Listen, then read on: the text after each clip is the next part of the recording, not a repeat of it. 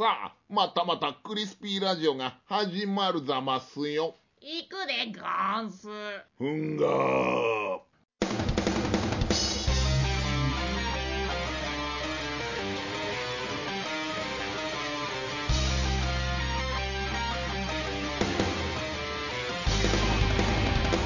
クリスピーラジオ。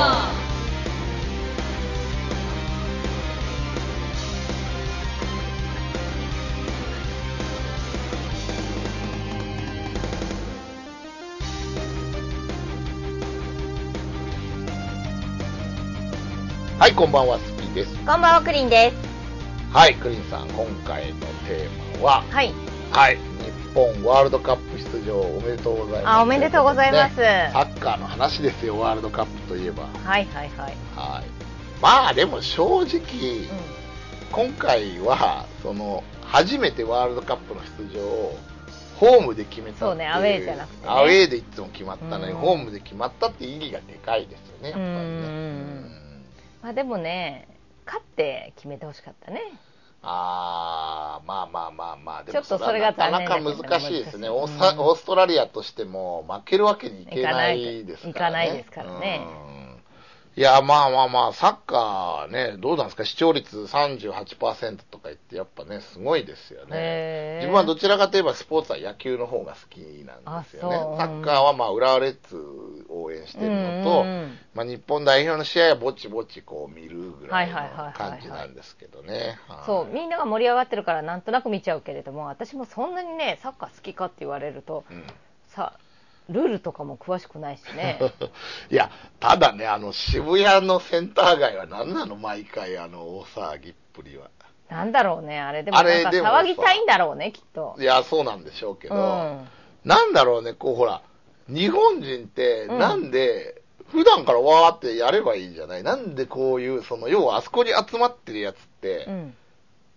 サッカーの日本代表を応援してる人100%じゃないよねって、騒ぎたいだけってやつがかなり大量に混じってるよね。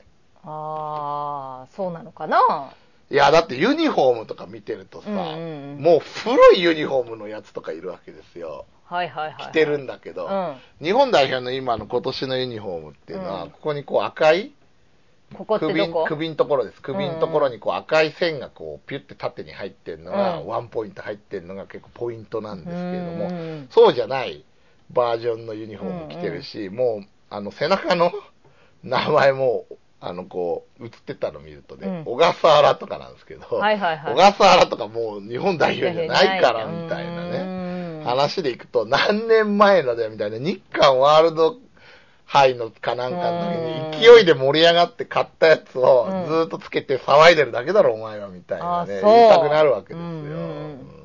だからねな、なんだろうね、こうほら、なんて言えばいいの、酒の力を借りて暴れる人みたいなうさ、んちょっとイメージがあるわけですよ、自分もあああいう。の見てると。な、なんなんですかね、こうね。いやでもだからみんなで一つになってなんか一つのことを応援するとかそういうそういうのが楽しいっていうふうにあー、なるほど人じゃね。ないの？だそれはそれでいいんじゃないの？まあ確かにね、野球だとやっぱりひいきチームとかありますけど、うん日本代表に関しては日本人はみんななんみんなか応援するみたいなとこありますからね。まあいわゆるナショナリズムってはいやはいはいはいつですけど。はいいや、だからね、やっぱね、サッカーはね、すごいですね、そういう意味ではね。やっぱりこれだけ世界中で浸透してるから。やっぱり日本うんこう野球とかって参加国少ないじゃないですか。WBC もすごかったはいけど。はいはいはいはいはいそのほら、韓国とかね、うん。闘争心むき出しで来るじゃないですか、うん。日本に対して。まあ今回はかすりもしなかったんですけどね、うん。彼ら予選っていうか、あの、予選リーグで負けちゃってるんで、うんうんただなんかこうほら、サッカーの場合、なんか世界的にすごいでしょ、みたいな、なんか。要はさ、うんみんなが注目する試合だからうね、ん。まあ、あの、言い方悪いけど、戦争の代わり的な部分もあるわけじゃないですか。うん。普通にアメリカと戦ったら勝てないけど、サッカーならやっつけられるみたいなさ、うん。なんか、ないです、なんか。まあ、そういうの人もいるだろうね、うんいるでしょ。うん。だからなんかすごい、そういう意味でも、サッカーのうん。盛り上がりがすごいなと。うん。で、まあ自分ね、そんな詳しくないんですけど、今回のこうザックジャパン、はいはいはい。ちょっといろいろ思ったことがあったんで、それをちょっと今日はお話ししようと思うんですけあど、はい。どんなことかしら？やっぱりね、見てて思ったのは、この間のそのオーストラリア戦は、自分技術的なことは知らないですよ。でもうん素人目に見てて、私、ダイジェストしか見てないですよ。うん、素人目に見ててももう何点か入っててもおかしくないような試合だったんですよ。珍しく日本が攻めまくってたんで。うんうんうん。あ、そうなの？うん。でね、やっぱ得点力不足というか。だって前半は0対0だったよね。そうそうそうそうそう。うん。いや、だってシュート数とかも多分圧倒的に日本の方が多かったんじゃないかな。うんだから、あの、見てて思ったのがね、そのね、日本ってやっぱりね、フォワードがいないっていうか、うん。フォワードって何？フォワードの選手いっぱいいるんですよ、代表にも。だけど、うん。そのフォワードっていうのは点を取る一番最前列にいる選手なんですけど、はいはいはいはい。これがね、やっぱり、あんまり良くないっていうかあね、今、前田がずっと出てましたけど、こうんの間も。うんなんだろうね、こう、あの、突破力がある選手が多分いないんですよね。昔の日本代表ってなんかあの、岡野であったりね、はいはいはい。玉田であったりいたわけですよ。こう、あの、うんドリブルで縦に突破できる選手がまあ、大久保とかね。はいはいはい。そういう選手が今のザックジャパンっていないんですよね。だからなんか、ううん。その、フォワードで点を違うの？取れる人がいないっていうのと、遠藤とかもうパスの人じゃないですか。あの人あんま動けるわけじゃないし、年だからね。ううん。なんて言えばいいんだろうね。その、こう、サッカーってさ、またこう言うとあれだ日本ってパスサッカーなんですよねどっ。ちかっていうとそうだえね。ーどっちかとういうと、っていうか、かなりパスサッカーはいなんで、はいはいはい。回して回してみたいなね。してで、パスサッカーの方が、なんかこう、日本人の気質に合ってるんうんうんですよ、うん多分ね。こうブラジルとかは、その俺が俺がのサッカーでしょ。うんでもサッカーの基本ってう、ん。何かっつったらね、こう、あの、日本代表見てて、ドリブルうまいやつがいないなって今、ほら、自分言ったじゃないですか。縦にこう突破できる選手が少ないな。でもサッカーの本質って、うんそれですよね。縦に突破する。うん要は、ドリブルが上手い人イコールサッカーが上手い人なんですよ。あ、そえ、だってそうじゃないですか。自分が昔から出てたキャプテン翼なんかもそうですけど、うんうん要は何人に取り囲まれようがボールをキープできて、ゴールまで行って、ポーンって入れる人がいたら、うんうん。無敵じゃないですか、もう。ん。う。でやっぱりこう、海外見るとそういうスター選手がいるわけですフォワードってストライカーのこと？それとはまた違うの？まあ、フォワードとストライカーとは同じような意味ですけど、うん。フォワードはポジションです。よ。あ、そう。うん。じゃあ、ストライカーは何？ポジションじゃないの？ストライカーってのはエースストライカーっつってこう点を取る役目の人で、うん。フォワードにもいろんなあのフォワードがいます。基本的には点を取るのがフォワードの仕事なんですけど、うん。フォワードって意味自体は前衛って意味ですかうら、ん。えいるじゃん。マーマーク・ハーフナーとか言ってさ全然。背が高い人ね。背が194センチあって、あれはポストって言ってこうボールを彼に集めて、そのなんていうんだろうこうボールを入ってきたセンタリングとかをキープする役目うん。ポストプレイヤーっていうんですけどね、うん。そういうのもありますし、ういん。やだからねやっぱりねドリブル突破できる選手が少ないんじゃないのって思うわけですよね。あ、そう。いや、だってサッカーでね、ちょっと見てて、あの、日本代表のこの間の試合を見てて思ったのが、こう、ホンダとかだって突破できる、倒されにくい人じゃないの？ホンダはキープ力あるけど、突破力があるわけじゃないですから。あ、そう。ん。あの、なんて言えばいいのかな、こう、スペースがこう空いてたりしたら、うんボールを持ってこう、どんどんどんどん上がんないといけないわけですよ。うんうんうんなんだけど、日本はこう、パスしちゃうみたいなね、うんうん見てるとね。うん。まあいいんじゃないの？それじゃダメなの？ダメですね、やっぱり。だって、パスがなんで生きるかって言ったら、突破するのかパスするのかっていうのが分かんないからパスが生きるわけじゃないですか。うんまあ日本と同じでね、今度あのコンフェデレーション杯っていうのがあるんですけど、そこにスペインってチームが出てくるんですけど、スペインこう、まあ強いわけですよ、優勝候補でね。で、スペインもこうパスサッカーなんですけど、うんうんスペインの場合日本と違って、こうなんて言えばいいんだろうね、こう、あの、突破力がある選手がいる上でパスも使うっていう形のね、ワンツーが多いんですよ。ワンツーリターンがよ要は。はい。ワンツーリターンってどういうこと？要は、こう自分が突破するのに人を使ってこう、一回ワンクッションパスで回して突突破するみたいなのが多いんで、日本はただこう、回してるだけですからね。うんうんこう何回もだからこの間のオーストラリア戦見ててもパス回して誰シュート打つんだみたいなあのあすごい。そう。うん。やっぱり打たないと。ロスタイムをこうやってこうなんか時間待ってるみたいな時のパスの仕方するわけ？するするねう、ん。ちょっと日本はね、なんか、うんわかんないけどね、いやいや、見てる人からいたら違うんだっていうのかもしれないけど、うん。自分の目にはそういうふうに映ったあそやっぱり、シュートしないと、うんうんで、しかも枠の中にシュートしないと、それうんうんうんは。っていうのは、枠の中に蹴れば、いろいろなことが起こり得るわけじゃないですか。うんうんうんその、例えば、日本が先制されたけど、オーストラリアに、あれだってこう、まあ、クロスボールがそのまま入っちゃった。要はうん、シュートじゃなくて、センタリングがそのまんまなんかちょっと、うんいいとこに川島が取れずに、うんゴールキーパーの川島が取れずに入っちゃった的なやつだね。うんうんあれもでもちゃんとこう枠にうまいボールが入れば、そういうラッキーもあり得るわけじゃないですか。でもそれがなかったら、点って絶対取れないですよねうんってこと。シュートを打たないことには入らないし、うん点が取れないことには勝つことってないんですから、サッカーって0対0で始まるスポーツなんだから。だからやっぱりそこをもっとね、日本は意識してやんないとダメなんじゃないかなと。うんで、そのためにはやっぱり選択肢を増やさないとって、こう、さっき言ったように突破力のある選手がいないから、うんパス頼りになるんですけど、パスすんの分かってたら、簡単じゃないですか、インターセプトするの敵だって。インターセプトっていうのはボールをキープを取るまあまあもう、クリスささんに分かりやすく言うと、サッカーで11対11ですよね。はいはいはいだから、1対1がこう、ん、つけば、基本的には自由に動ける人はいないわけですよ。いわゆるマークってやつなんですけど。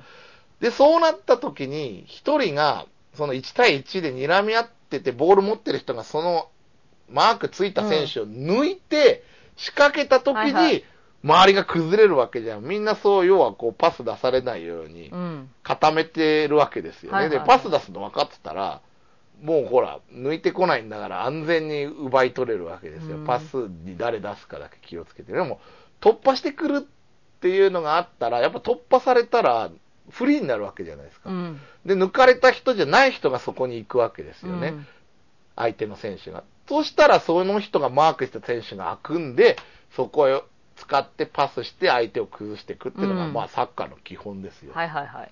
だから、選択肢を狭めてますって話なんですよ。うん。まあ、あとね、あの、よく聞くのが、川島、ゴールキーパー。の、はいはいはいはい。川島がヘボいんじゃないかと、ゴールキーパーがヘボいんじゃないかという話もある。でも今でも若手も結構あれですよね川島はもうベテランの域でしょ？ベテランってことでもないですけどね、中堅ぐらいですよね。うん。日本代表でだってこう、川、あの、川口と楢崎ってこ川口ってまた古いね。う、まあでもその二人が長かったからね、うん。交互にこう、うんやってたから。だから今は川島になってるんだけど、まあね、ゴールキーパーって日本では不人気なポジションですよ、やっぱり。若林くんがゴールキーパーやってたじゃん。あまあまあまあね。翼では。うん。だから日本で、うん。あんまりゴールキーパー育たない理由の一つとして、うん。ゴールキーパーって何が大事か。体が体格。そう、体格なんですよ。もう何を置いても技術とかいろいろうん。言うけども、体格大事なの。はいはい。手足が長い方がいいもんね。そうそうそう。で、やっぱり川島は恵まれてるんですよね。うん。で、もう一つはメンタル。はいはいはい。やっぱりこういう大きい試合とかになった時に、やっぱり精神的にうん。こう強い人じゃないと、うん。止められないっていうのがあって、うだから技術云々で言うとね、川島がどうだって意見が確かに出るのはわかるんだけど、うん。でも、そのやっぱりメンタルと体格、そのフィジカルを重視したら川島になるんでね、今。じゃあ他のね、あの、どこどこのゴールキーパーはって言うんだけど、それ外国の選手を挙げたってしょうがないじゃん、日本代表にはできないんだから、じゃあ誰にすんだよみたいに出た時に、うん。大した名前が上がんないからね、うん。結局のところ。うん。やっぱりじゃあもう川島でいいんじゃないのって消消去法であってもやっぱ川島だと思うんでね、うん。自分はね。やっぱりメンタル強いって大事ですよね。はいはいはい。ホンダもメンタル強いんですよ、なんだか。あそう。だからなんかホンダがいるといないじゃ違うみたいなね。うん。あとやっぱその、やっぱり海外でやってるからね、川島もだってあれでしょ海外でやってるいや、今の日本代表ザックジャパンは、どうなんかね、ザッケローニが好きなのかどうか知んないんだけど、うん。11人中、この間のメンバーで8人が海外組なんですよ。あそ要はもう J リーグでやってるやつは遠藤とかうん今野とかほとんどいなかったんじゃないうかな。んまあだからね、もうしょうがないと思うんですけどね、もうやっぱり海外でそれだけやってる選手が多いうんし、やっぱ海外でやってる選手って、あの当たりとかね、その激しい中でやってるから、やっぱりね、J リーグがどうしても劣るとこってそこなんですよね。当たりが少ないの？当たりが弱いっていうか、やっぱり日本人同士とね、やっぱり全然体格一回り違う。はいはい、はい。欧米人とやってるのでは全然違いますから、うんやっぱり。うんまあ、どうしてもね、あの、海外でやってる選手がはい。頼もしく見えちゃうのは仕方ないのかもしれないですけどね。まあね、とワールドカップ決まったけど、あとはね、こう、やっぱりこう、決まると今度欲が出てくるわけで、じゃあどこまで勝つのって話になるわけじゃないですか。それはまたね、どこのリーグに入るかによってもね、いろいろうんチャンスが違ってくるでしょうし、なんかもう予選は突破当たり前みたいな雰囲気になってるじゃないですか。日本？日本、うん。当たり前でもないんじゃないの？いや、予選突破がまず大変ですよ。まあまず、そう、予選はと通してほしいねっていうので、こう、頑張って、ね、応援も頑張るような感じになってますけど。アジアのレベルって上がってんのかな？そのね、難しいのが、昔あの、カズ？キングカズ？三浦和義はい。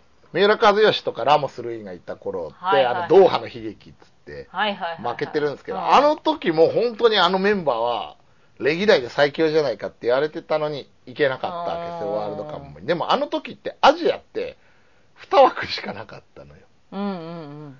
今は4.5枠もあるんですよ。ああ、そまあだからそれはアジアで、その韓国とか日本がね、まああとオーストラリアとかも含めて、やっぱりワールドカップで活躍したから。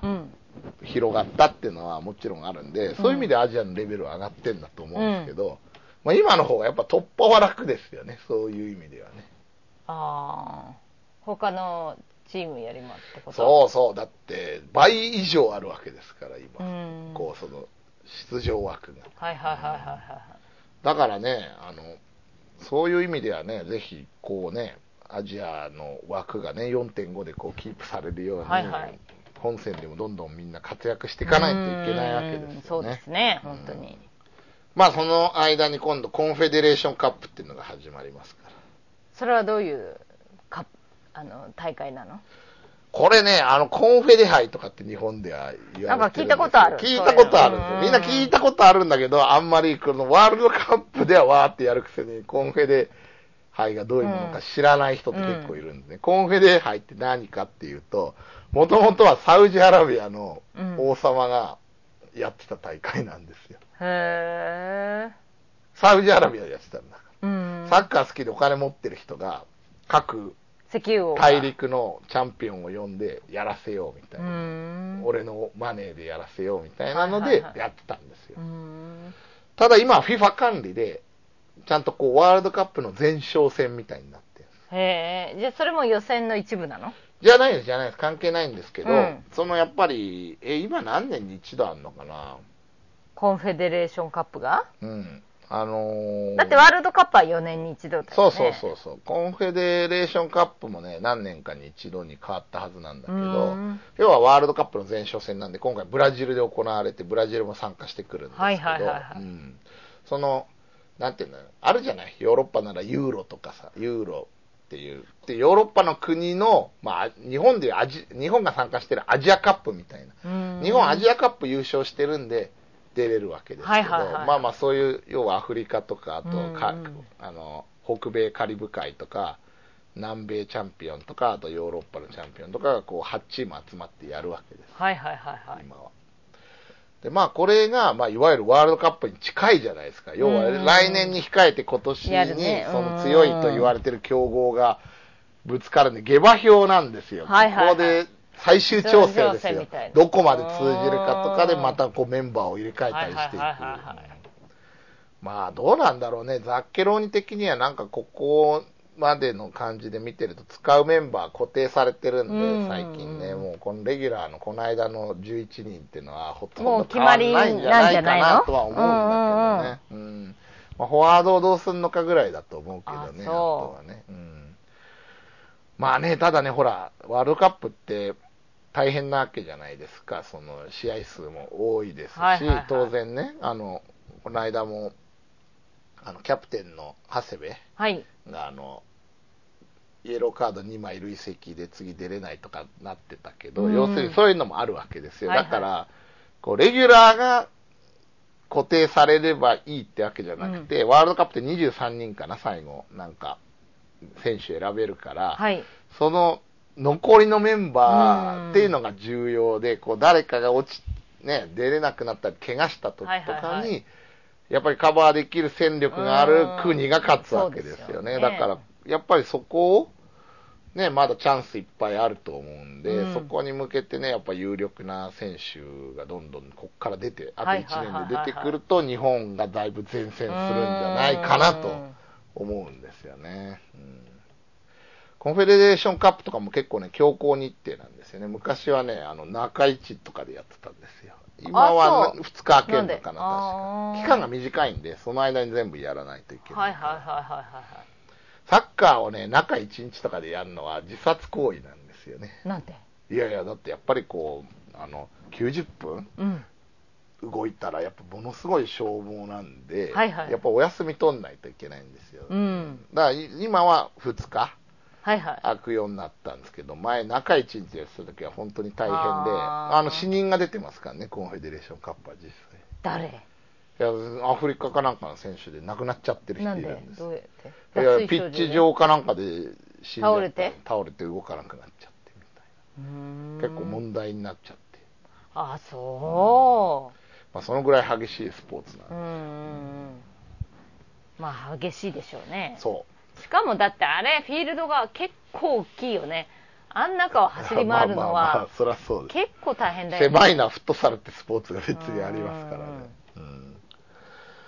まあね、だからその自分の注目点としては、そのコンフェデレーションカップでどういう風にこうメンバーを調整してくるのかってことがうん注目ですよっていうことなんですよね。はい。はい。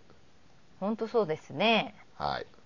まあそんなわけで、まあ、サッカー詳しい人には物足りなかったかそうですね。もしれないですけ私ど全然詳しくないんでね、はいスピさんにも、詳しくないスピさんにいろいろ聞いちゃってるからね。はい。まああの、とりあえずは日本代表ね、ワールドカップ出場おめでとうございます。おめでとうございますということで、はい、今宵はここまで。はい。さらば。